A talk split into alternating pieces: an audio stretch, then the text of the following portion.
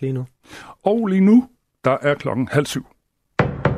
Nu er der nyheder på Radio 4. Mange anklager på Instagram statsminister Mette Frederiksen for at være skyld i drab på palæstinenser i Gaza. Men selvom det fyrer med beskyldninger mod Mette Frederiksen om krigsforbrydelser og folkedrab, så har statsministeren ikke noget retligt ansvar for, hvad der sker i Gaza. Det siger lektor i folkeret på Københavns Universitet, Mark Schacht, til Radio 4. Hvis man taler juridisk, så er svaret jo klart nej.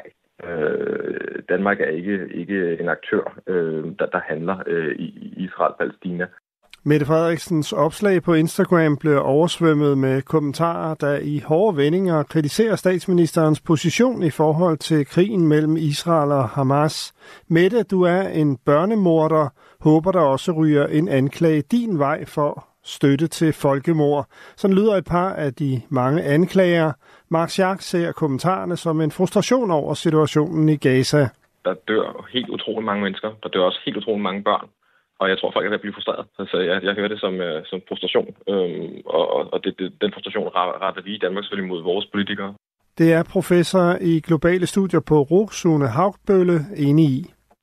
Altså, vi har en kæmpe vrede i en del af den danske befolkning over det, der er foregået, og den måde, Øh, øh, den danske regering har, har reageret på det. Og det tror jeg desværre har sat sig, og det er ikke noget, der forsvinder lige med det første.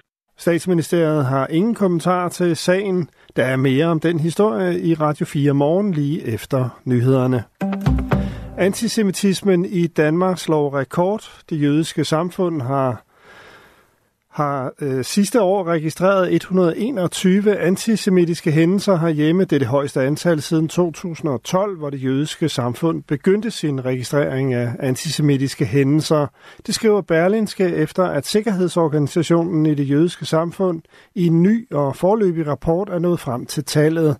De antisemitiske hændelser dækker over alt fra trusler og herværk til antisemitiske ytringer mod jøder i Danmark. Vesten sov i timen indtil Rusland invaderede Ukraine. Det mener prins Joachim, der er forsvarsindustri attaché ved den danske ambassade i USA, skriver Altinget.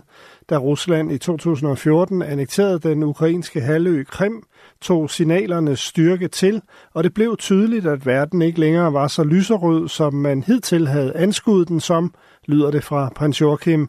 Han mener, at de vestlige lande nu er bagud på tid, når det kommer til at omstille sig til den nye virkelighed.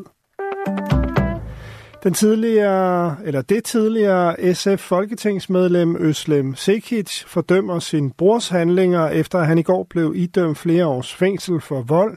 Det skriver hun i et opslag på Facebook. Jeg er utrolig ked af, at min lillebrors liv har udviklet sig så fundamentalt forskelligt fra mit eget, lyder det blandt andet. Broren Kemal Sekic har fået en dom på 3 år og 11 måneders fængsel. Ifølge Ekstrabladet er han også blevet udvist fra Danmark i 6 år.